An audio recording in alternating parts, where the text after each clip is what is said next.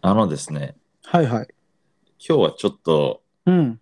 お勉強というほどではないんですけども、はいはいはいはいはい。えー英語の単語にはい。こじつけというのをちょっとあの僕ネットで見つけまして、はなあかなか面白かったからちょっとシェアしたいなと。まだちょっと意味がわかんないけど、今の、はい今の感じじゃ、まあいいですよ。いいですか やってみましょう単語に単語にこうこじつけるはいはい。とはいいうことですね。はい。はい、これはこことですねって言っても、でもまだリスナーの人も全くクリアじゃないと思うからね。あそうですね。まあいいですよ。はいちょっとはい僕ばっかあの先頭切って走っちゃいましたけど。あ、いいですよ、いいですよ。はい、いいですか、はい。もちろん。えっ、と、これは、後で、あのー単語をね、スペルを調べてほしいんですけど、そうすればクリアにね、あの、みんなわかると思うので。ああ、リスナーの人たちにね。そうですはいははいいはいはいはいはい。はい。で、まず、一つは、うん。えー believe。信じるって言葉ですね。はいはい。believe っていう言葉には、はい。その中には、えー lie。おー。スペルの中に、はいえー lie。嘘が、はい。えー含まれてると。隠はれていると。はいはいはいはいはいはい。あーで次に、いなんや、かそんななんか感ちじょっです。とちょっとあそういう感じの今日はお そんな感話じということですいね。や、はい、オッケーです。いわいでかすりかました。続けてああ、いいですよ、いいですよ。はいはいで、その次に、はいえー lover、その愛してる人はいのまあ中には、はい。 over、あ終わあ、終わり。がは入いはいはい。まあちょっとニュアンスで言うと飽きるとかり。ね。 ちそょうっです、ね。とそうう。いうのも含まれるかもしれないですね。オーバーっていう言葉にはね。ははいいはいまあはい。その、ハッピーな感じではないですよね。そうですね。はい。はい。ははい。いその次に、はいえー next、次っていう言葉には、はい。えー X、元彼、元彼女があー含まれてると。ちょっとこじつけが入ってきたようそな。うですねえ、ね、 ちょっと 今、だってネクスト、まあ今、まあラブにつなげたから、まあはいいいけれども、ネクストはもっと広い意味ですからそうでねす。。あの、まあ、これ は、えー僕の捉え方としては、はい、あの次に進むという意味で、はい。えーそれには X が、前、前っていうね。はい、 はい。か元彼、元彼女が後ろにいると。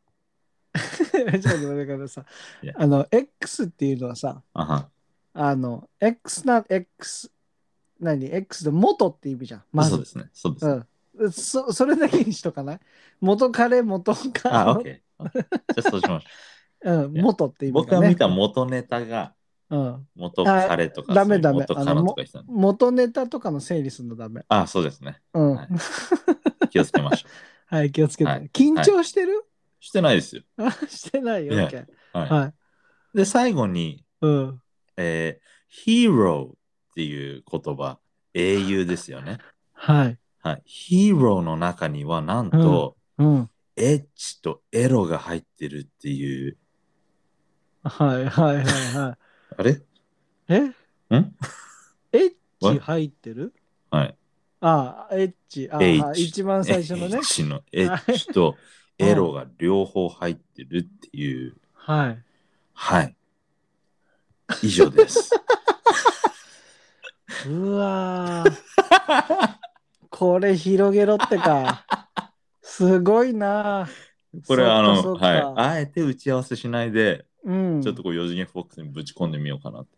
ここからどうやってこう。いや、ま膨ずら一ませていつけるか一つ言えるのが、はい確実にこれは全部日本人が解釈したものだろうなって思うわけ。あ、もちろんそうですよね。特に、はい特に最後で、はいはいあの、あの、最初の部分のビリーブにはライが入ってるとか、あ、素敵だな、なんて。それよかっったですよね。すごくよかった。はいはいでだんだんね、はいこれ面白いことにだんだんレベルが下がって 非常に俺はあのしかもこのちゃんとレベルが階段式に下がっていくっていうかさそうですね。一段一段下がって一ったね年一年しっかりと下がっていって 最後のあのもう無理やり感っていうか、うんううんん、遠いところから引っ張ってなん か引っ張って真ん中でギュッとして結んだなみたいなところがすごく良かったんだけど はいまあ「Believe」には「Lie」がある「Lover」には「Over」がある「はい Next」には「X」がいてはい「Hero」には「H」と「 エロ」があると。はい。んでんでっていうところなんだけどね。 え、ちょっと待って、これはさ、で、んでなんなのんでなんていう、こうう、んブログとか、その、話なのこれあ は。いや、これはね、この人はね、僕インスタでね、フォローしてる、うん。えーほんまにローソンっていう、うん。なんか日本人なんあ、にアメリカ人なんですけど、うん。日本語ペラペラで、むしろ関西弁の人で、うん。日本に住んでるのかなはい。はい。この人が、えーインスタのストーリーで上げてたのを僕はそのまま言っただけなんですけ ど、あ、じゃあ何すこんなの見つけちゃいました。えへ、みたいなそう 感じ。そうそう。なんかこの人は、この人は、 うなんか何でも、うん。こう、バカ笑いしする人なんですよ。はいはいなんはいでなはいんかはこい。う、笑いのツボがすごい浅い人。あ。それで、なんでやねん、ヒヒヒみたいな人なんあーそれぐらいで終わっちゃうやつなんだ ね。あ、そうなんでだ。すけど、すいません、なんか今日これを僕にどう料理しよろと。難しいハードルぶち込んできたわけですね。しかも俺はね、このねあは、タイトルをどうしようかっていうこと で今ね、今悩んでるんですね。悩んじゃってね、あなるほどうん。なるほど。こんなにパンチ力のない話、久しぶりだなって思って。まあまあ、でもさ、実際この何、あの、その、ちょちょっと話は変わるかもしれないけれども、はい。日本語でこう英語にした時うん。とか結構やっぱり日本語でもなんでカタカナ英語っていううんカタカナ英語っていうのが正しいのかなすごく蔓延してるじゃない日本語、英語みたいな。日本語英語みたいに、うん。あの話全然違うんだけどそれとは、はいただ俺すごい気になってるのがあって、はいそれがあのリアルっていう言葉なんだよねはいはいはいはいはいはい。あのさ日本でさうわめっちゃリアルじゃんとかっていう時っ てさ非常に本物に近いみたいなうんうんうんニュアンスで使われてない、そうですね。はい。うわ、だよねそれすげえリアルじゃん、みたいな。とかさあの、うなんか例えばグロテスクなシーンを見た時にうわすっごいめっちゃリアルみた いな、本物により近いみたいなはいはい意味だけれども、はいはいは本来はあの、はい本物っていう意味じゃんリアルってい。そうですよね。だからなんか俺いつもそれ違和感感じててなるほどね。なるほど。日本人の言うリアルは、うん本物じゃない、本物に近い。っていう意味でああ、確かに。 でもめっちゃリアルじゃんっていうめっちゃ本物じゃんって言ってるからもうなんかもう本末転倒というか、はいい、はいはいはい。や本物じゃないからっていう話になっちゃうっていうかさ、ただ日本人のそのそのワードをこう発してる人は、ううんわ本物みたいじゃんって言ってるんだよね。そううんだからめっちゃリアルっぽくないならいいのようんうんうんうんうんうん。でもめっちゃリアルじゃんって言うから 俺ねこれね確かにないつだっけな俺高校ぐらいか中学ぐらいの時にね、はいその地元の日本人の友達と遊んだはい時はにいそれが出てきた時に、はい俺は「いやいや本物だし」っていうふうに 言って「えーいやいや本物じゃないから」っていうふうに言って「いや分かってるし」みたいな感じですごいね変な空気が流れたのがああ、覚えなててるほど。そのあの理解が違ったんですね。そうそうそうそう。はいはいはいうわ、めっちゃリアルじゃん。いやいや、偽物だよ、これ CG だよ、みたいな。いや、 は何って分かってるよ、みたいうんな。うんうんえ、何それみたいになって、んっては言いっ、て、俺も流した、みたいな。ないるや、ほこどういねう。言葉すごく多くて、ああの、昨今、すごい、ここ2、3年、もう 5, の5年ぐらい経つと、ビッチっていう言葉あるじゃない。あ、はい。で、日本語では、はいはいビッチって尻軽な女みたいな意味で使うでしょ。はいでも、はいはいはいはい。あのアメリカでは違うじゃない。シリガル女ももしかしたら含まれるかもしれないけど、はいビーチっていう言葉には。でも、はいビーチってうん嫌な女そうとですか、ねそうです悪ねいやつとか最悪なやつみたいな、それは何、はい。あのはい。いいっぱいやっちゃうからっていう男の、うん何このもう俺言っちゃうけれどもちょっとこう嫉妬心みたいのが含まれてないじゃない。あのあいつビッチだからさっていう心の背景に俺どこかに嫉妬心があるんだと思ってるのよちょにちょっと。日本人が言う。そうん。あう。なんでかというと自分の女にならねえからとかあ、そういうこと。すごい裏返していくとねものすはいごはいいこう、何こうすごい分析をしていく掘るってはい掘っていくと。はいはいはいもう俺の女になんないしとか、うんステディじゃないしこの子はずっとこう何、はいはい一直線な子じゃねえからみたいな、はいはいあいつビッチだからいいんだよみたいな言い方だったりとかあー。なるほど。いやでもなるほ俺どからしてみるとそれは全く間違ってて、ビッチっていうのは悪いやつでしょ、そうですねで。そうですね。で、日本人が使うビッチっていうのは、あの、 Yeah. 要は尻軽なすぐやらせるやりまんやりやりままんんみみたたいいな。なだから俺がはっきり言いたいのは、いやいや、あの、やらせてくれないやつがビッチだからっ ていう。わかわかる確かにね。やらせてくれないやつがビッチっていうんだよって。はいだはっいて、ね、ディナーまで誘って、うんうんね。あの、綺麗だねって褒めまくって、はい。さて、そういう現場に行きました。いや、ね私、彼氏いるの。いや、こいつビッチだよねってなるわけよ。 you fucking bitch. You fucking bitch ってなるわけよ。I, I buy you fucking dinner みたいな。お前お前のディナー買ったんだぞみたいなさ。服だって着ちゃって俺かっこいいのとかさ。お前もドレス着ちゃって。で、これでやらせない。ビッチだなお前はってなるわけよ。で、俺は逆にそのやらせてくれるんだから、それはビッチじゃなくてエンジェルって言うんですよって。あの、そこに変な気持ちを入れちゃダメ。男の、その、なんだろう。な、な、わかるその何男の欲というか、はい。独裁心みたいな、はい。束縛心みたいなものっていうのがうんうんうん含まれるから、ビーチって言ってるような気が。これはなねるほど、俺一番気になってんの。うん。なるすほごど。くね、違和感を感じた。しかもこれね、うん俺、日本に帰ってきたぐらいに、はい。ちらほら言われ始めてきた言葉で、はい。あいつビッチだからさ、とか、うん。いやいやいや、やらせてくれんだったら最高じゃんよ、みたいな。え、だからビッチなんでしょうみたいな。んみたいなう。んうんうん違うよねみたいな。はいはいそれはビッチじゃないよ。エンジェルだよ、みたいな。ハッピーでいないとやらせてくれんだから。いや、で他の女、男もやっちゃうんだよ。え、別によくねえそれはそれ で女。いいじゃん、別にやらせてあげないよ。やりたいんだからさ、みたいなさ。何をそこに変な気持ち抱いちゃってんの、バカじゃないのかっこ悪いみたいな思うんだよはね。い男は広い器でいなさいよって思うわけ、そ こは。やりたい方やらせてあげてって思うわけ。うん。はい。はい。まあなんはかいそこもなんか気になる。なんかあるじゃ、なんるほどこういうのって。そうですね英語を喋る人あるあるなのかもしれないけれどいやも、ーちょっと違和感を感じるみたいなさ。でも、さ、そういうのってさ、うん。日本のさ、ラッパーとかの影響もでかいんじゃないいや、すごく大きいと思うの。だかあらーそれが、いや、もうちょっと君たち教養を持ちなさいって思うわけ。浸透しちゃってんだよ、それがね。え変な、変な。だから、例えば俺、昔の曲だけれども、昔って言っても俺たちの中ではそうでもないけど、ファーストフードビーチっていう曲があったじゃん。ありましたね FFB っていう、キングギドラのこれ、あれが。はで、あれい。は、はい。ニュアンス的には正しいと思うのよ。はいはいはいはい。でもその、の,、あのあれはファーストフードという言葉が最初についていってそうかですら、ね。ちゃんとそうですねあ、そうの言葉としてですね正。解なわけよ。なんでかというとこうすぐやれる女だからみたいな、そのあのファーストフードみたいに手軽にやれちゃう女っていう、しかもあれはそういう女はダメだっていうよりは、はいシャウトアウトだったと思うな。ああ僕ナイスだぜ生かしてるぜお前たちみたいな。そんな内容だったっけそのハムみたいな太ももみたいなそんな感じのなんか KW さんがそんなこと言ってたような気がするんだけれども、はいはいはいいやだからねこれもねなんかちょっと俺はねこれビッチニーのという言葉に関しては俺は結構ねいや良かったですなるいい機会をもらえていや逆にあのこれが言えてここまであのこうカーブしていただいてうん本当にありがとうございます。いやいやいいんですよいいんですよねあのいっぱいあるじゃん他にも俺ある。最近ディスっていう言葉がものすごく定着したしあーはいはいはい。俺ディスられたとかあれもめちゃくちゃヒップホップから来てるし、はいはいはい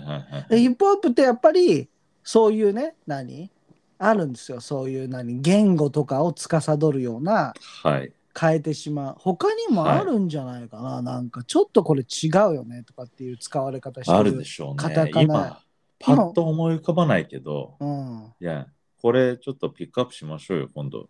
あるよね絶対ある。うね、んあの、日本語、英語になっちゃってる。あの、で、まあ、正しかったらいいんだけれども、はいはいはいはい。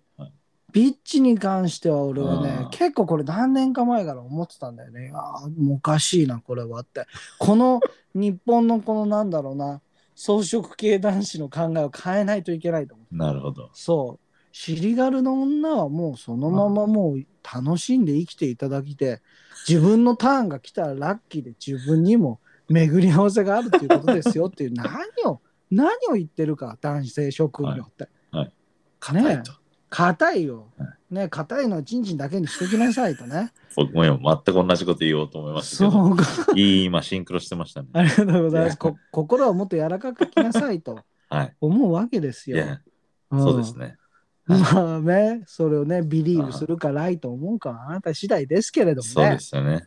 またつなげちゃったようであんまりうまくなかったですけれども、そうですね。みんなヒーローなんだから。うん男 は。みんなエッチと、それどういう意味なんだろうね。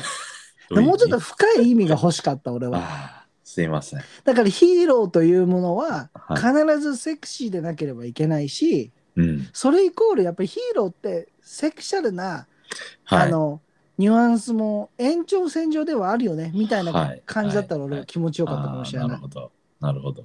うん、はい。だってあの全く、いや、スーパーマンだってさはい。パッツパツの着てるわけだか らさねえそういうボディコンシャスな男性が好きな女子としてはあいムいキムキ胸だし板、ね。そういい胸板って思うかもしれないわけじゃんよ。はいでしょ関足係ない細いけどみたいな。ど足細いに多いよねやっぱ足やんない人ね。多いよ。いやすっ、いやー、なんかたまにさ、うんあのー僕が行くジムでも、はい。アホみたいに上半身でっかいのに、うん下半身とかもうふくらはぎとか全くなくて、うん、逆にどうやったみたいな、その足みたいな。ねえ。そう、そだっういうのてさ、がいや、そうそう、また、だからそれで全くスクワットとかしないってことでしょ、要は。そうそうそうそああいう、なんか立ったりするようなエクササイズをしないってことやう。やらない。んですよね。いや、だって立ってればか、ウェイト持って立ってれば必ず足に来るからね。はい、はい、はい。何らかの形でね。そう、僕がね、でもね、あうんのーこうイメージできるのは、うん。やっぱそういう、なんだろう、こう、かっこつけてるやつとかは、うん。浅いやつらは、うん。こう、上半身ばっかトレーニングする。うんうんうんうん。それ。れで、ちょっとこう、オタクなやつらが、えーいつもスクワットラックを占領してるイメージが、ちょっとある。何ちょうどいい中間のやつはいないのちょうどいい中 なかなか、ちょうどいい中間のなかなかいないっやつすねは全部やるんでしょそうそうそうそう。なかなかいないっすよね。ああ、そはい、はい、はい。結構こう偏ってるなって僕はあのジムにい て思うんですけど、う。思うんだね。はい。確かにね。まあ、君はね、大きな声上げちゃう人だからね。はい、大きな声ではないですけどね。この前もいたよ、通称、ガリガリ 君が。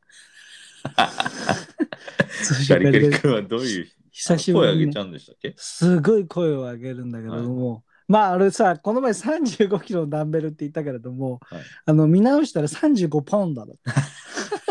だから ?15 キロぐらい。 15キロぐらい、うん、15キロぐらいのやつだった。うん、だからそんなでかくはないけれども、まあ結構ね、その人がこの前、あの、あのやってまた声出してたんだけれども、久しぶりだったからさ、はい。なんかちょっと嬉しくなっちゃって。なるうほおど。声出せよなんてなっちゃって頑張ってんな、つって。 頑張ってんなっつっていやあのジムでもさ結構そのうん。あの際どい格好をする女性の方とかも多いじいゃんや、多いですね、本当に。あの、最近特に多くなった気がする。で何日本の女性もうん。その本当にスパンデックスだけでとかあの Yeah. レギンスだけでとかっていう人も増え増えたじゃないタンクトップにレギンス。そうでタンクトップからは結構ダボダボの目だからちょっとスポーツブラが下からちょっと覗かせたりとかってあるじゃない、はいはいはい。すごくいい傾向だなとは思うんだけれどもさやっぱりどうしてもこう見てしまうよねもちろで、あれ、もちろんみで見、見られてるって分かってるわけじゃん。ん。もちろん。で、うちの何妻見てんのよって思ってんだったらな何言ってんのって、ねえまあそこなんだよね。 そこなんだよ。で、うちの妻も結構レギンスだけで行ったりとかするわけ。そうですね遊びに行くとあのワイフもあれですもんねそういうルルレモンみたいな、つ ね、常にそういうのしかもう履かなくなっちゃったんだから、あの 子は。楽だっつって。はいはいただ、はいやっぱり、あの気になるもんみたいなの聞かれた時にいや気になるし見ちゃってるよねっていう話をして、うん、ああそうなんだってあれ気が散るんだよねとかって言ってていやでも気が散るって向こうが女性が見ちゃそう見見られてるっていうのが分かるから思いっきりこう足広げるエクササイズとかできなくなるみたい なうるせえよそう そうそういやでも見ちゃうただ俺アメリカに行ってジム行った時にあんまり気になんなかったなと思ってうん それって人口のせいなのかなみたいなその人口が多すぎてななんかアメリカのチームでみんなああいう格好じゃん。そうだ、あの、本当に、うん。すっげえ、それまだ全然早いよっていうような体型の人もみんなああいう格好。いや、でしょ、うんそれまで早いよっていうか、よくそのサイズあったねみたいそうななの履よいてるやつらいるじゃん。おだから前、お前、それこそお前ヒーローだなっていうような。そうそうそう、やつ いる、いるんだけど、だからあれが多いせいか、アメリカだとあんまり気にならないんだよね。うん、確かにそれはね、あるかも。僕も日本人だと、うん。おって思っちゃう。ねでも、アメリカ人とか外国人だと、うん。うーんって感じ。ね、頑張ってるのそなうんいうなら格、好するよね、みたいな。そうそう、なんなんだろうね、あれね。やっぱりこうアジア人に対して我々が少し敏感なのか、日本という環境なのか、まあここは紐解けてないな。でもやっぱさ、うん。日本人、特にね、うん。やっぱそういうのはこう隠す文化じゃない。って言いながら、あんなうんホットパンツ履いてる外国人もいなくないそうかな。あいや、少ない、あいや、どうだろう。あのひあのヒールにホットパンツみたいの、すごく。あで、あれってやっぱりアメリカ人に聞いたりすると、あれってさ、娼婦の格好だよねとかってやっぱり言われたりするもん。ーあ大体やっぱりホットパンツみたいな、ああいうちょっとデニムの生地ー。で、あパの、ツパツの。パツパツのやつとかだったらスニーカーとかが合わせてくるから、なあなるほどね。アメリカ人の場合で、 OK そこにピンヒールとか履いちゃったりするじゃん、日本人はあ全然あ。ー、はいはいはい。でそうすると、あのね、ワイキキ沿いに歩いてる人たちになっちゃうんだよね、ね夜。透明のピンヒール入って。そうそうそうそうそうね。ああいう感じになっちゃったりとかするから、はい。まあだからちょっとこう違うのかな、みたいな。何なんだろうね、感覚が。ああ、なるほうんど。だから露出少ないっていうイメージも日本人に対してあるけれども、でも、はい。うん、そんなに少ないって多分外国の人から見るとは思わないんだろう。だってあのスミニスカートだってとんでもないじゃん、こう JK のさ。いや絶対ありえないし、あれアメリー、カあだと。りえないよ。絶対ありえないじゃん、あんなの。はい、危ないでしょ。危ないと思うアメリカであんな格好してたら。そう、だから露出っていう話で、今、はい君が言ったけれども、えっていう話になるじゃん。うん。だからまあね、うん何なんだろうね、言語から露出の話にちょっとね、発展しちゃいましたけれども。すいません。いや、でもね、あの、うんいい傾向ですよ。そうですね。そう いう、あの、うんこう、ボディラインを、あの、あいいと思う強調してくる。だって、やっぱ本人も自信があるからうんやるんであって、うん。我々もね、こう、自信満々でそれを見れるという。で、アメリカ人に関しては自信なくても出してるけどね。はい、あみんなね、そう、さっきも言ったけどさ、 そ。えみたいうおな。前、逆になんか見れないみたいな。でも、なんかそれをこう言ったらすごい叩かれる昨今じゃん。いや、もちろん。うん。はい。そ女れだ性か、ら、うん女自性。分の中に留めますけど も。うんまあ、とどめてないけどね、この時点でね。いや、ここはあの、二人しか、二人でしか話してないから。まあそうですねいや。対ワールドだけどね、これね。二人で話している話、対ワールドだけどね。これあくまで僕たちのローブローなオピニオンなので。ローブローボクシングですから。 Yes ということで、じゃあはい本編いきましょうか。 Alright. Alright. Ladies and gentlemen, welcome to Low Blow Boxing No Referee Talk Show. Alright, let's start the show. Welcome to Low Blow Boxing. よろしくお願いします。私、四次元フォックスです。そして、私、ポテトパンチと申します。よろしくお願いします。何それ普通。何にも持ってきてないやつ今日も。え今日はかしこまってみたんです。だったらもうちょっと間を置きなよ。すいません。うん。かしこまってる人焦ってない よ、そんなに。あ、そっか。うん。すいませんでした。なんだよ、やっぱこいつ何も持ってきてないな。本当に。まあ、いい頭真っ白になっちゃうんだよ。真っ白になる。プレッシャーに弱いの。用意しとけば真っ白になんねえだろ。これを言おうってなってるわけだから。しかも俺が、alright, let's start the show っていうリードタイムを上げてるわけだかそうです。だから、来ちゃ来ちゃうって思っちゃって。ら。あー、来ちゃった来ちゃった。はそうーっそうてそう。どんだけ気弱いんだ よ。元ボクサーのくせにマジでさ。いチやワワあのの、ねチワワのハート持ってます。ち、ちは分かってたからね。いや、そうだよね、本当にね。何歳生きたんだっけ僕のチワワうん。 11歳8ヶ月ですね。あらー、偉いよね。ちゃんと散歩とか連れてたもんね、本当にね。いや、それもね、うんあの、最初実家で飼っててね。うん、引っ越してね。それで、僕はうん。ちっちゃい時も、えー雑種の大きいのを飼ってたんだけど、やっぱうん大きいからさ、運動量が必要なわけよ。そうだよね。散歩の距離も長いしね。そうでしょうんそ。れで僕は、えー、もともと小さい犬を飼いたかったのよ。あ、そうなんだ。可愛いちっちゃいのが好きだった から、子供の時から。へはいえ。そしたらな変んなかみ変るなみやる、つ。みるみるでかくなってっちゃって、 変なやつ本当に、。うん本当に朝、毎朝起きるたびに、うん。その犬見に行くと、うん。えみたいな。また大き僕くななっっててる。るって、本当に、本当に感じるぐらい、うん日に日にでかくなってって、まあ、そりゃそうだよ。だって。いや、それで、そりゃそうだよ。だんだんだんだん散歩の量も長くなってきてね。うんうんうんでまあそれがしんどいからさ、サボっちゃうじゃん、子供だから。そうだね。そしたらその犬がこう凶暴になっちゃって、うん。ちょっとまあ最後はね、大変な感じになっちゃったんだ けど、そんな、そんな背景があったので、僕次ね、犬飼うんだったらちっちゃいチワワがいいなと思って、うんチワワ飼ったんですいよ。や、めちゃくちゃ顔に似合わないよね。そうですかもう似合わない似合わない。だって僕結構君顔似てるなって思ったんいだけやど。いや、君はどちらかというと、ルックスはなんだろうな、あの、ロットワイラー、ワイラー、ワイラ ー、ロットワイラロットワイラーとかさ、フレンチブルとかさ、ちっちゃくても、それぐらいの感じするけどね。うんー。。そっか。そうだよね。やっぱでかいの飼ってるイメージだけどね。あ、そうですか。チワワだから、まあまあ、なんか、まあ、ぽいっちゃぽいんだからね。ポテトパンチっぽいんだからね。性格も知ってるし。そうですね。うんはい。心まあはいいチワでワすよ。。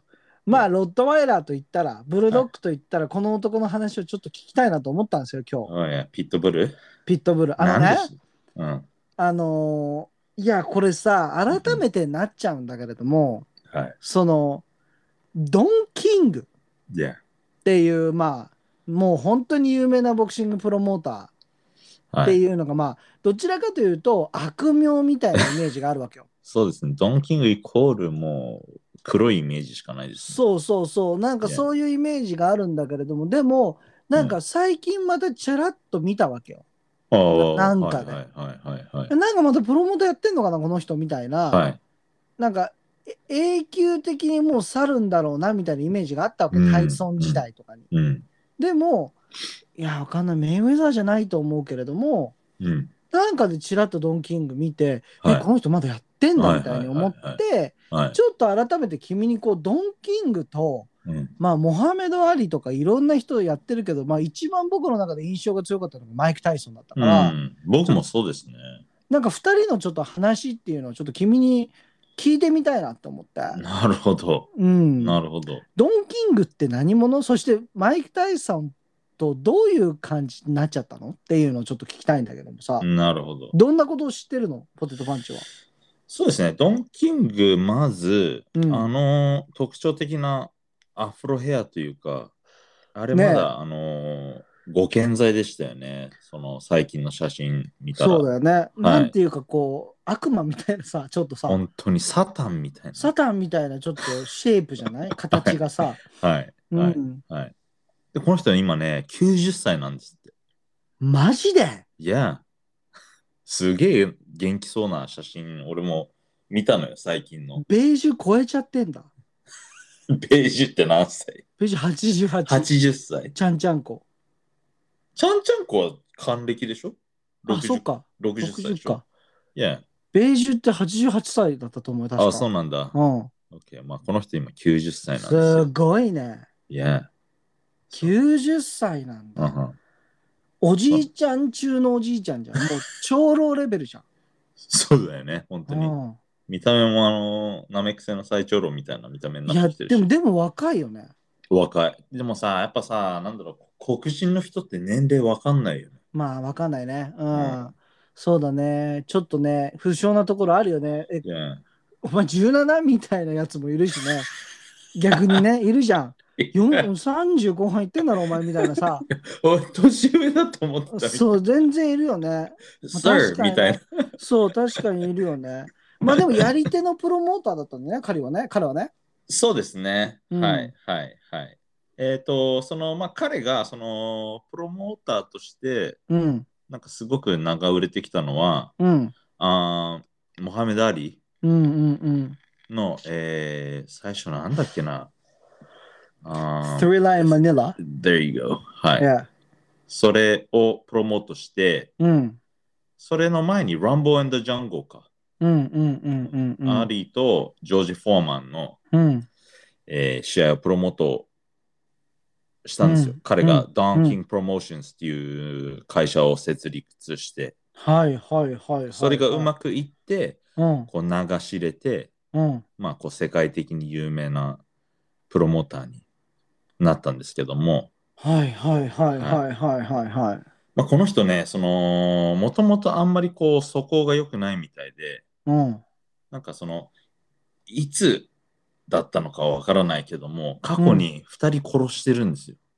マジでいや、マジで2人殺してて、うん。あのトータルで35回の逮捕歴があるんですって。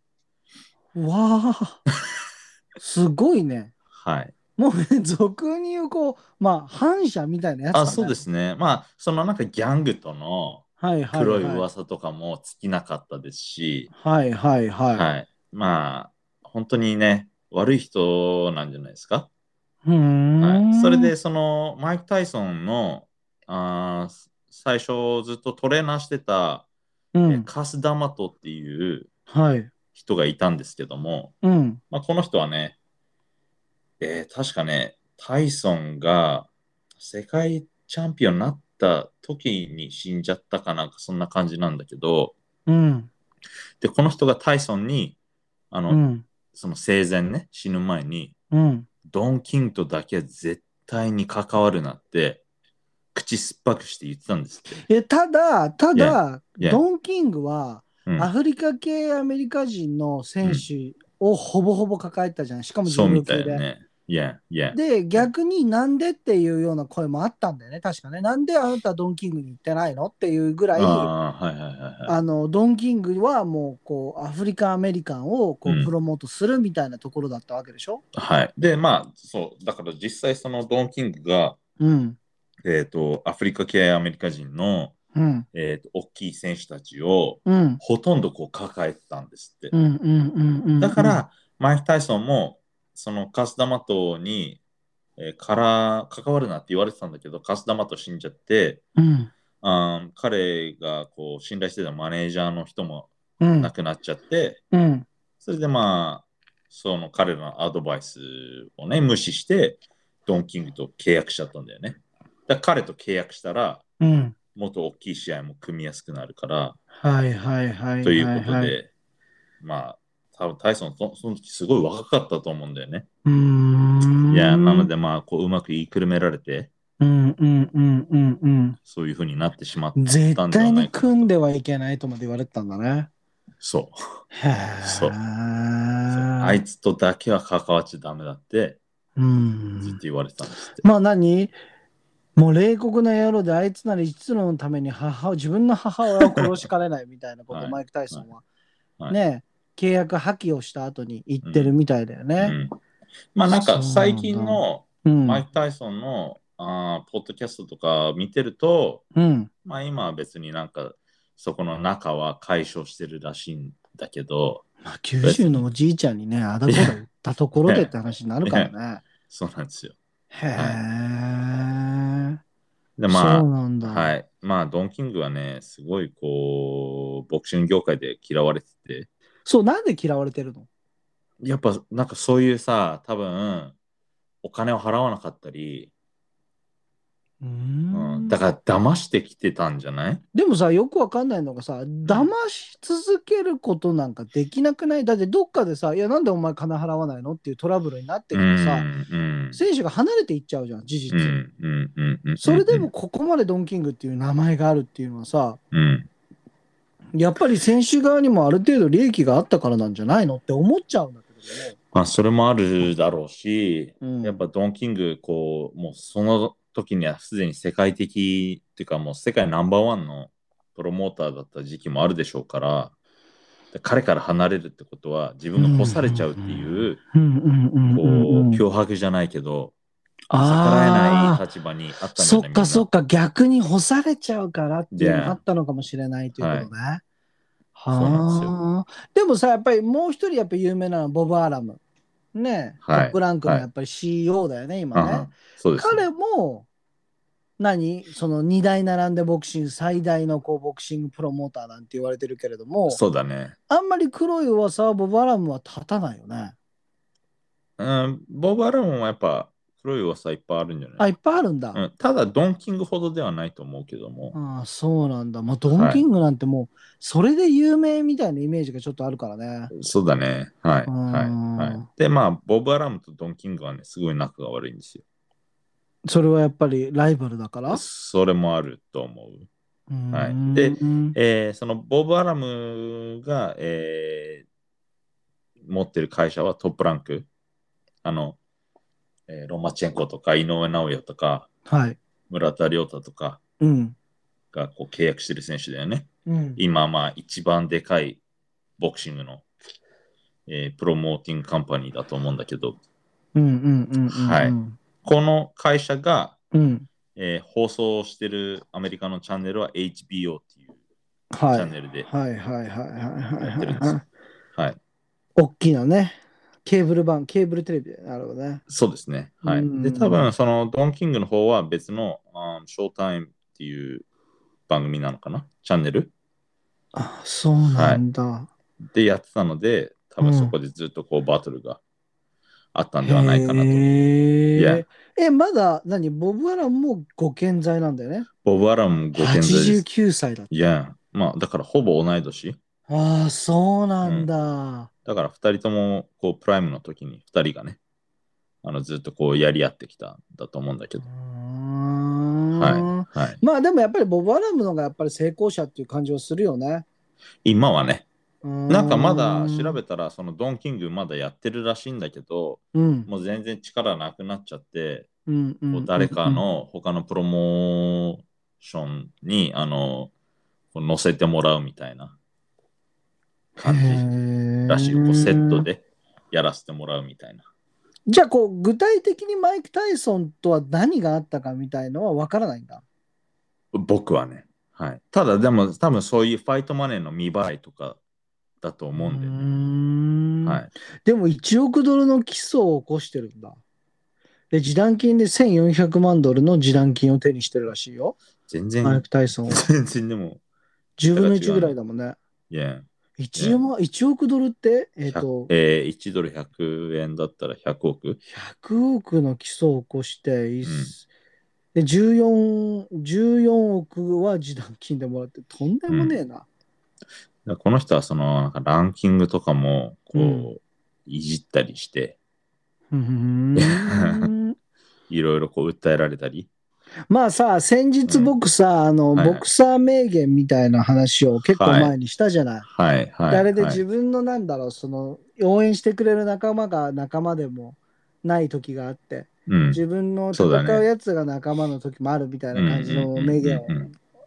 マイク・タイソン残してるけどマもイク、タイソン言ってまし僕、これはドン・キングの話してたんじゃないのかななんて思うんだよね。たねうんうんうんうんうんまあもちろん他にもいろいろさ、あの、マイク・タイソンの名前を使って金稼ぎをしたい、しようと思ったやつ腐るほどいると思うんだけれども、うんうん我々一般人として知ってるのはやっぱりドン・キングとマイク・タイソンって揉めたよな多分この基礎の事件のことなんだと思うんだけども当時はさいや分かんないけれどもねはいでもまあなんかそういうものもあったんだろうねきっとねうんだって他にもだってモハメド・アリーだってね好きじゃないみたいな感じで言ってるみたいだしねはあなるうほど、んでこの人まあ当時ねその有名な選手うんとほとんどねプロモートしててうんうんうん亀田三兄弟も一時期彼に所属してたみたいだね。ドン・キング・プロダクションにらしいプロモーション。いや、らしいよ。へえで、日本の選手も、あースーパーウェルター級で、えー暫定の世界チャンピオンになった石田信弘っていう選手も、うんなんか、何試合か契約してたみたいだね。はあ Yeah すごいなはい。はい、僕がね、それでね、そうだ、うんあー最後にその彼が動いてる映像を見たのは、うん。日本で、えー世界戦やった時に、うん。えー小堀祐介っていう選手が、えーアルゼンチンかなんかの選手を呼んで、うん世界戦やったんだけど、うん。その時のプロモーターとして日本に来てたんだよね。ドンキングが。はいはい、へはいそうえ、そうなんだ。でもはい、すごいよな。そんなに悪名があるのにもかかわらずね。うんうん。だって亀田三兄弟なんて、ちょっと最近みたいなイメージある もんね。まだそうだね。うんそうだね。悪いね悪い人じゃん、この人っていうイメージがもう定着してる後だからさ。はいはいはいはいはい。それでもね、そんな力がまだあったっていうこともね、うん事実ね。すごいよな、そう考えるとな。この人の面白いエピソードで、うん刑、務所から出所して、うん。えーベッドで、家のベッドで寝てたら、突然髪の毛が一本ずつ逆立ち始めて、神の刑事を受けたって言ったんだって。 すごっ。なので、えーうん本人曰く、うん自分でセットしたことなくて、勝手に逆立ってるんだと。神じゃなくてサタンだったんじゃないの感じだ よね。そういうことだよね、だってね。全然そういうことだよねあの そっちの方がしっくりきます。ねえ、だって、ね事実それ悪いね、うん方方向に行っちゃってるわけだからね、この人うんね。そうですね。 1988年なんだね、タイソンと契約したのは。はあ、なるほす ど。ごいな、ねそっかそっか。まあ、ありがとうございました。じゃあちょっとね、後半に関しては、はいもう少しちょっと僕、プロモーターとは何ぞやみたいな話をちょっと聞いてみたいので、はいはい。後半にちょっと行きましょうか。 OK。 Alright.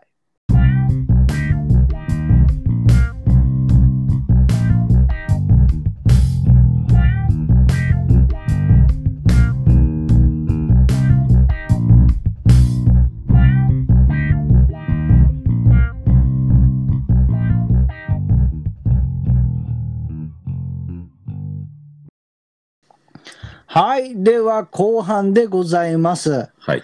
まあね、あのー前半ではちょっと、うん、あのーえードンキングはい。なんていう話をさせていただいたんですけれども、はい。ちょっとこれ全般的に僕聞いてみたいなって思ったのが、はい。このプロモーターという仕事、うんうん。どんな仕事なのか。なぜかというと、こう、日本には、日本でもそうだけど、世界中にこうボクシングのジムはあると。はで、い。君からもよく声が出るように、その、コーチがいて、ではい。会長がいて、みたいな。はいで、その人たちとずっとやっていく、みたいな。うんうんでもそこにはもう一つなんかこうプロモーションする会社みたいなのがある。うん、はい。あとプランかそれでみたいな話で僕もね、はいすごいねみたいな感じで話を合わせるんだけれども、うんうんうんうんうん。最終的にこのプロモーターってどんな仕事してるのかなとかさ、うんうんうんうんうん。どういう関係性なんだろうとか、はいはい。なんかその辺をちょっと深掘りしていきたいなって思ってこうなるほど聞いてみたい人たち結構いるんじゃないのかなって思ってさそうですね。はい。うんはい。じゃあもう早速なんだけれどもさ、はい。まず大前提としてボクシングプロモーターって何ボクシングプロモーターっていうのは、うん。えー要はマッチメーカー試合をこう組んだりする人たち、でうんはあーだからその例えばトップランクであったり、あうん。えーまあ要は会社だよね。でもボクシングというスポーツに関しては、うんは強ければランキングになっていっていその次はもうランキングを上げるしかないわけだから、はいじゃあ自分より下のランカーのやつがどんどん上がってきてるなって言ったらある程度その選手っていうのは、俺次こいつやる可能性あるなみたいなのは来るわけじゃん。それもうん、結局だから自分が所属してる事務所みたいなところの力加減が多分でかいんだじゃあ、じゃあめちゃくちゃ強いんだけども、プロモーションの力がない会社に所属しちゃっていたら、はい最は悪いどんなことが起こる、えーいつまでたっても世界線ができない。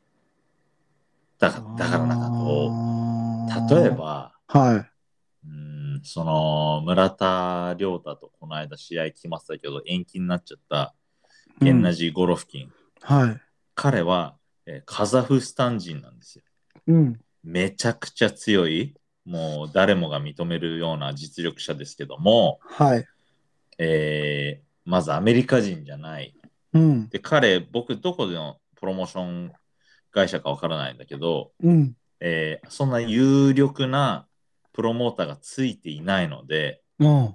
なかなかこう、めちゃくちゃ大きいビッグマッチをこう連発して、あーできてないんですよね。だから一番まあでかいのはカネロとやった2戦なんだけども、うん。はい、それ以来別になんか大した試合をできてない。はい。それ今まあ難しいよね。だって実力者としては実力者なんだから、悪いけれども、うんうんボクサーとして自分が実力があるっていうふうに自負があった場合は、必ず壁みたいな形でうん浮き彫りになってくるわけじゃん。そういう実力がある選手がさ。だからさ、逆にさ、干されちゃうんだよ。避けられちゃう。う実力があるけどどこいつとやっても、その大金埋めないっていうビジネスからの視点になったら、はいはい試合はいはいはいはいはい。をそういう強いやつらって組まれないで、干されちゃうんだよね。じゃあボクサーってボクシングだけが強い、強くてもいいわけじゃないってことだよね。まあ、それは別にボクサーのせいではないと思うけども、うん、彼らのマネージャーとかがそういった、えープロモーターと交渉して契約まで持っていかなければいけないと思うんだよね。はいははいはいい。はい。はい。こいつを強い、じゃあそんなに、例えばじゃあ井上尚弥にしても、うん。彼が強いんだよっていうのをメガホン持って世界中に知らせてくれてるのは、はい彼の大橋ジムではなくて、トップランクのおかげなの。それはでかいと思いますよ。あのー、世界的に見たら。もう日本ではこう名前が知れ渡ってるけども、うん。うん、どんだけ実力があるか分かってる。うんうんうんうんたでだもその階級も軽いし、世界的に実力を認めてもらえるような試合を組んでもらえないわけだ。うんと、単純に日本だったらなかなか難しいんじゃない日本のプロも障害者だけでは例えば大橋ジムも大橋プロモーションっていうのもやってるんだけども、うん。えー日本で日本人の選手が世界戦を組むには前回以前も言ったことがあるけど定うん見プロモーションは必ず噛んでる、うんうんうんうんうんうん。で定見プロモーションは、えー世界的に認められてる、えーその会社なんですようんうんうんうん。歴史が。あって、はい。はいであのー定見プロモーションの本田会長、うん。は、えー海外のボクシングファンなら結構知ってるような人なんだよね。それぐらい名前がビッグなんだよね。ははあ。い、じゃあ、あ例えば、うん、我々ポッドキャストでもはうい体制上げますと、めちゃくちゃ儲かりました。いや、俺たちだけで資産がもう、資産がもう、はいはい。もう何何百億とあるみたいな状態だとして、うんうん日本のわかんないまあ広島でうん、はいとんでもないプロスペクトを見つけたとはい。でもこいつをこう世界でチャレンジさせていいうん、カードを生み出せないってことだよね簡単に言うとねうちらのプロダクションプロモータープロモじゃあうちらがそうプロモーションプロモーター会社としてうん、設立しますとかっていうふうな話になったとしても、うん、実績がなかったりだとかうん、あの信頼がないからうん、どんな素晴らしいプロスペクトを抱えてたとしても、うん。そいつにチャンスを与える力がないってことなんだ。そうなんじゃないだから、ローブロープロモーションズみたいのをうん、作ったとしても、うん、うん、うん、うん。えーお金は、お金だけじゃないんじゃないやっぱその実績も必要なんじゃないえ、じゃあそのさ、じゃあ賞金ってどっから出てんの大会の賞金って、ファイトマネーってことファイトマネー。それはやっぱりその入場料だったり、もうすごい有名な選手だったらペーパービューの。じゃあそののさ、じゃあそ視の聴やっぱり入場料ってなってくると箱がでかければでかい、その選手そうがです有名であればあるほどはいはい人が集まるっていうは過い程として話してるわけな。ということはそのプロモーションが弱かったらそういう箱を抑えられないっていう可能性も出てくる。そうですね。それも全然あるとは思。いうはいはいはい。はいちょっと意味が分かってきたわ。はい。だから、そあのー例えば、えー今一番でかいのは、おそらくトップランク、うん。うん、トップランクのボブ・アラムがうん。一番多分パワーを持ってる。もしくは、うん。えーメイウェザーをずっと、えープロモートしてきたうん。アル・ヘイモンっていう、うん。えー方。この人がもう一番有名で力のあるプロモータじゃあこの人だったらもちろん MGM を抑えられると。はい。ただ、まあ、残念だけれども、世界的に有名かもしれないけど、そこまでやっぱり定見って力はないと思ううんんですうよ。ん、ボブだアからランと経か験だけの力では、えーベガスの、えーそういう大きいメジャーな施設を抑えることはなかなか難しいと。はあ、はいおそらくねねそういうことなんだ。はい。えじゃあさ、もう一つ聞きたいのがさ、うん選手とプロモーターっていうのはどういう関係性なのどういう関係性そう、だから何こう、だって選手は例えばさ、ポテトパンチもそうだけれどもさ、ボクシングがやりたいです、ジムに通っています、ジムで、うまあそのジムの中でも頭角を現していきます。はい。例えばそのジムが世界チャンピオンいたら世界チャンピオンとスパーリングをして世界チャンピオンを認めるぐらいの、うんこう力をつけてきます、うんどのタイミングでプロモーションプロモーション会社と契約したりとかうんでその契約後どういう感じになってくるこれって、うん僕は、うんと、まあ、知識が強いのは日本のボクシング、あいいよ日本だけどもうんうんうんうんえーその情勢なんだけども、うんうんうん日本ってその各ジムに所属しなきゃいけないでしょはいそうするとそのジムの会長が、えーマッチメーカーでもあるんですよ。だからプロモータうーんそうーなんだであり、マネージャーであり、はいはいはいはい全部を担ってるんだよね。じゃあもうやっぱりその会長は会長なりに、はい。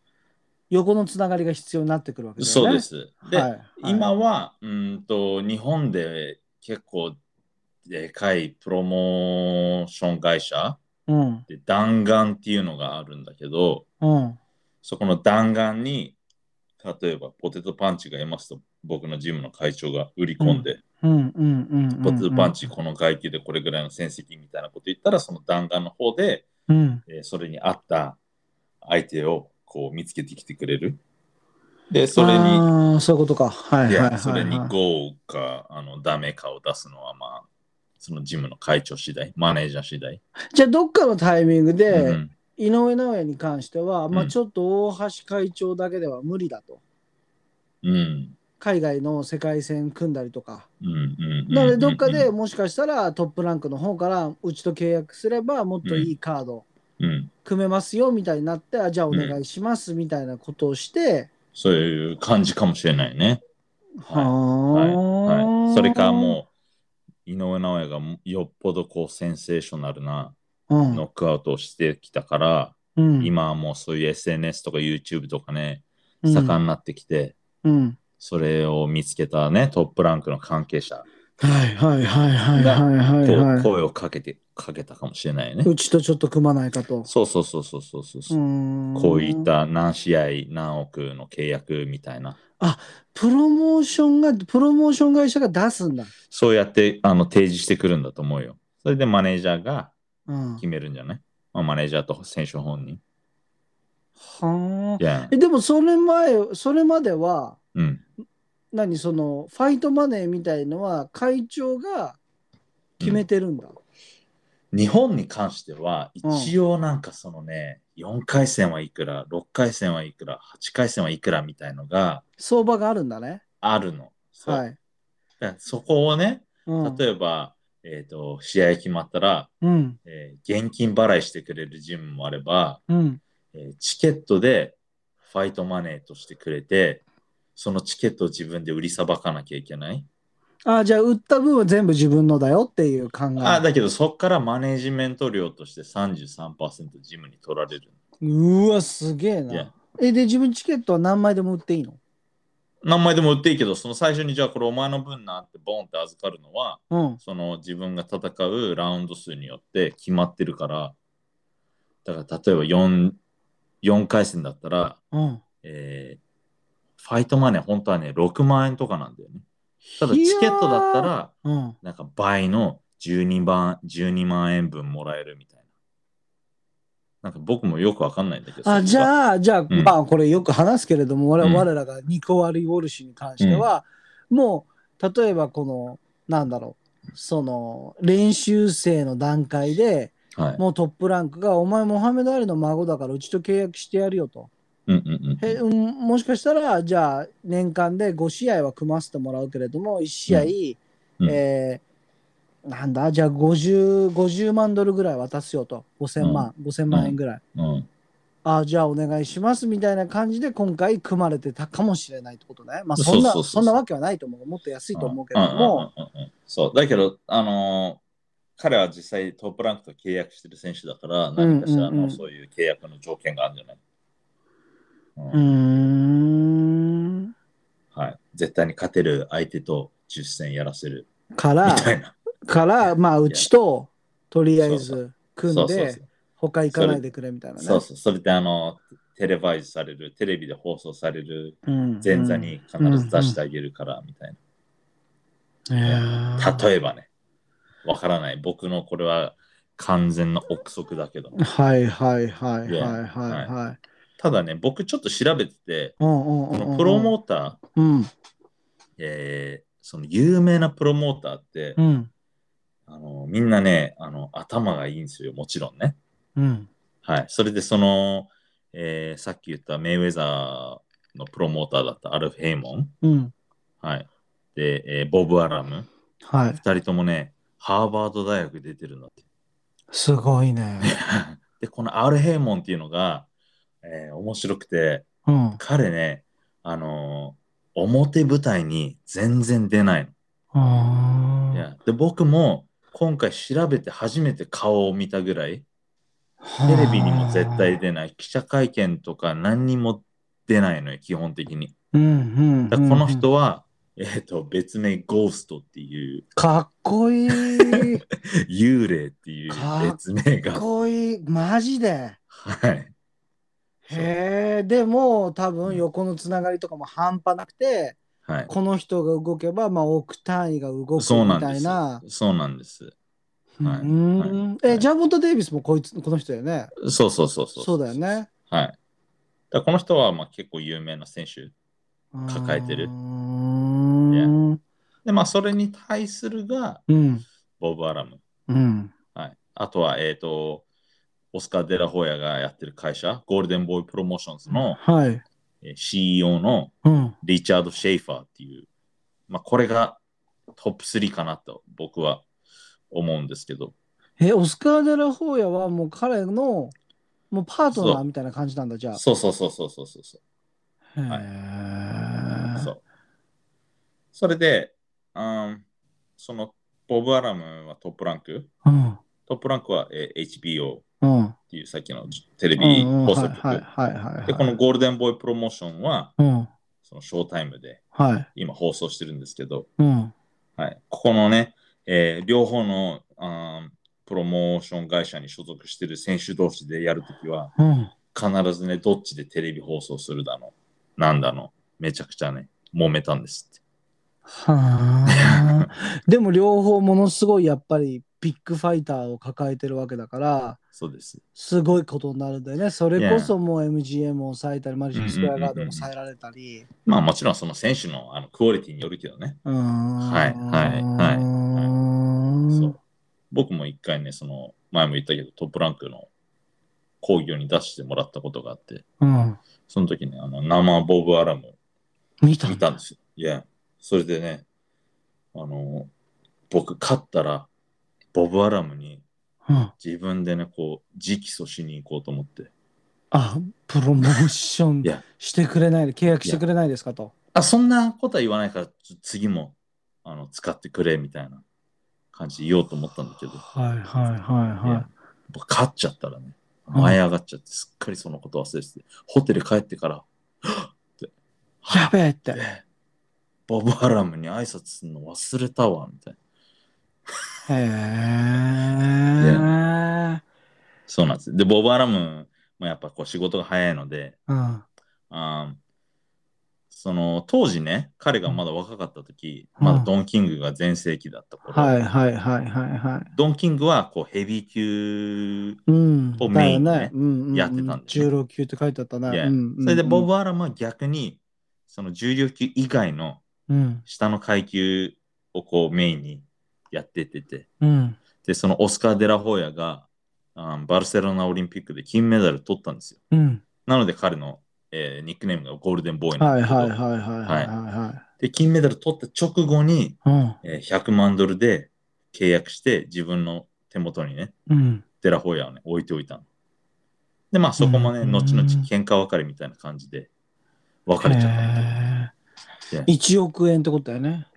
100万ドルだから100円、1ドル100円だったら1億円だね。そうだね。は、はいはい。まあ今、だだったらもうちょっと価値があるかもしれないね。それ90デラあ、バルセロナから多分92年ぐらいなんじゃないおそらく。はそれで、その、マイク・タイソンのトレーナーだったカズ・ダマトあ。はいはいはいはいはいはいはい。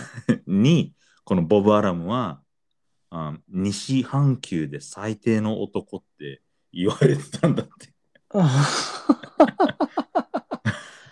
だからやっぱ、プロモーターはね、あのこそっう、か。いや、汚い人間ゃじゃないとできないんですやれなよ。いわけだね。いや、はい。まあだからこれって汚いってなんだってやっぱりパーセンテージ実際の攻撃ではこれぐらい得られることに対してファイターにはいはこんだけしかお前ら払ってないのみたいなそれもあるよね、もちろん。もっととんでもない額それ単純計算してもそういうことだもんねだってさ今回のさうん、村田亮太の選手だあの試合だってさ何 A 席が20万だったっけ22万22万でしょじゃあ、で一番安いので、 1万1000円。 1万1000円だからこれじゃあ A 席のリングサイド何人ぐらい入るだろうっていう単純計算してもとんでもない額になってそこに対してじゃあうんうんファイターはいくらだ箱代いくらだうん、中のスタッフに対してどれぐらいなのかあとはプロもあのペーパービュそーれこそペーパービューもそうだしあとは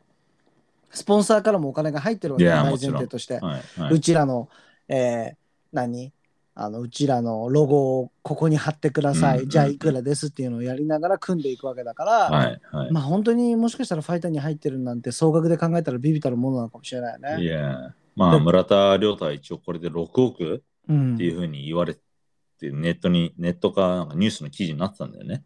はいはいはいはい。それで、僕がその、なんか、えー海外の、うん。その、ボクシングのニュース見てたら、うん。ゴロフキンには、えー、130ミリオンダラー入るっていうふうに書いてあったの。 1億3000。違うでしょ。130、あ、130ミリオンだから、 130 30億。億。うん。オーマイゴッド。マジだか。から、わからない。どうやってそんなに払うのかわからないけど、で、なんで村田亮太はそんだけしかもらえてないのって話だよいね。や、だからもう本当に圧倒的ネームバリューが違うから。で、今回、そうなん今回この試合、延期になったでしょ、うん。で、これが延期になったっていうアメリカのうん。ニュー。スの記事とか見ても、うん。うん、別に俺ら何にもこうミスしてねえしみたいな、あのそれ試合なくなったことで、うん。それよりあのゴロフキンは。は、えーチャーロっていうう、んうん、チャーロね、はいい。やチャーロとか、うんあアンドラーデっていうやつとうんやれよみたいなそっちの方が見てえわみたいな村田の村 who's who's Murata みたいな誰だよ、村田みたいな。そうそうそう he's fighting nobody みたいな何でもない名前何もないやつとやるやる意味ねえじゃんみたいな寂しいな。ねまあまあそんなもんってことだよね、現実ね。そうなんですよ。はうーい。んで、なんかそれにね、Who, Who's Murata anyways? みたいな。Murata って、あの何誰みたいなコメン。トに、返事に、あの、 ボクシング2の人は、うん。村田はあのロンドンのオリンピックで金メダル取 って、はいあ。の WBA のスーパーチャンピオンなんだよ。みたいなココメントしてくれてる人もいて、うんうんそこはあの僕はそれ読んでて、ちょっとああ、なんかありがとうみたい な感じなんだけど、でもいや、ね、でもこれってやっぱりプロモーションの話、せ力だよね。そうそう、まあそれもあるよね。あとはまあ、ミドル級だからね。いや、ウズそうムなラんーだラってなってもしょうがないよ。実際、アメリカでうんまた防衛戦して負けちゃったし、うん回うん取り返してるけどうんうんうんうんなんでもない。無名のやつに。うんうんうんうんうんうんいやうんそうでもね、130億どうやってゴロフキンに払うんだろうって。それはまあ、本当にオフィシャルに出てる金額で見たわけじゃないから、わからないけど、はいはいはいはいはい。そういう噂があるってことはね、まあそうだよね。火のないところに煙は立たないからね。そうそうそう、泣きにしもあらずだと過去思うにそれよ。ぐらい払った試合は確実にあっただろうから、そういう額が出てくるわけだもんね。だから多分、まあ、ジャパンマネーが動くんじゃないそこで。何それもうライジンが「お願いしますメイウェザー様天心でやってください」みたいな状況ってことだ よね。 10億っつって。ねえ。 3分かかんないで10億だったからね。すっごいよね。なんかそれも、それも返してよ。なんか、どうやって130億もね、うん払うんだよみたいなこと言ったら、うん。コメントで、いやだけどメイウェザーが、えーあの、天心とやったとき、うん。あいつ、あの、10億円もらってるからみたいな。すごいな。あんな、アンオフィシャルファイトで10億円もらってるからみたいまあだから結局本当にまあさっき言った話あれだけれどもさ、な。うんやっぱり選手に入ってる額なんかビビたるものってことだよね。そうやっぱりかね、もしれなそいの中で動いているお金のことを考えるとね。だから、いくらぐらい払うんだろうね、実際にスポンサーとかさ、キャンバスに名前乗っけるとかさ。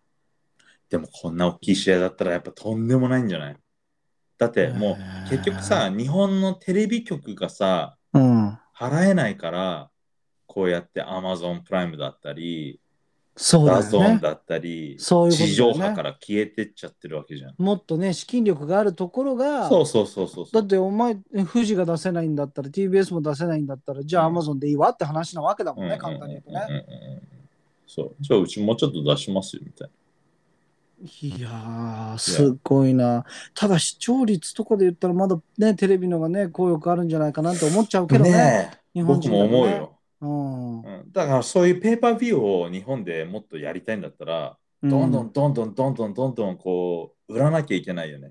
コマーシャルうんやって、うんその YouTube だったらさ、うん。 YouTube ってだってその見てる内容の内容に似たようなうん。コマーシャル流れるんでしょ、うん。でしょ、アルそゴリこズでムあガるでしンょガン入れたり。だからといって、俺、すげえボクシングのこと調べてるけど、そこまでボクシングのコマーシャル入ってこないからね。うん、僕も。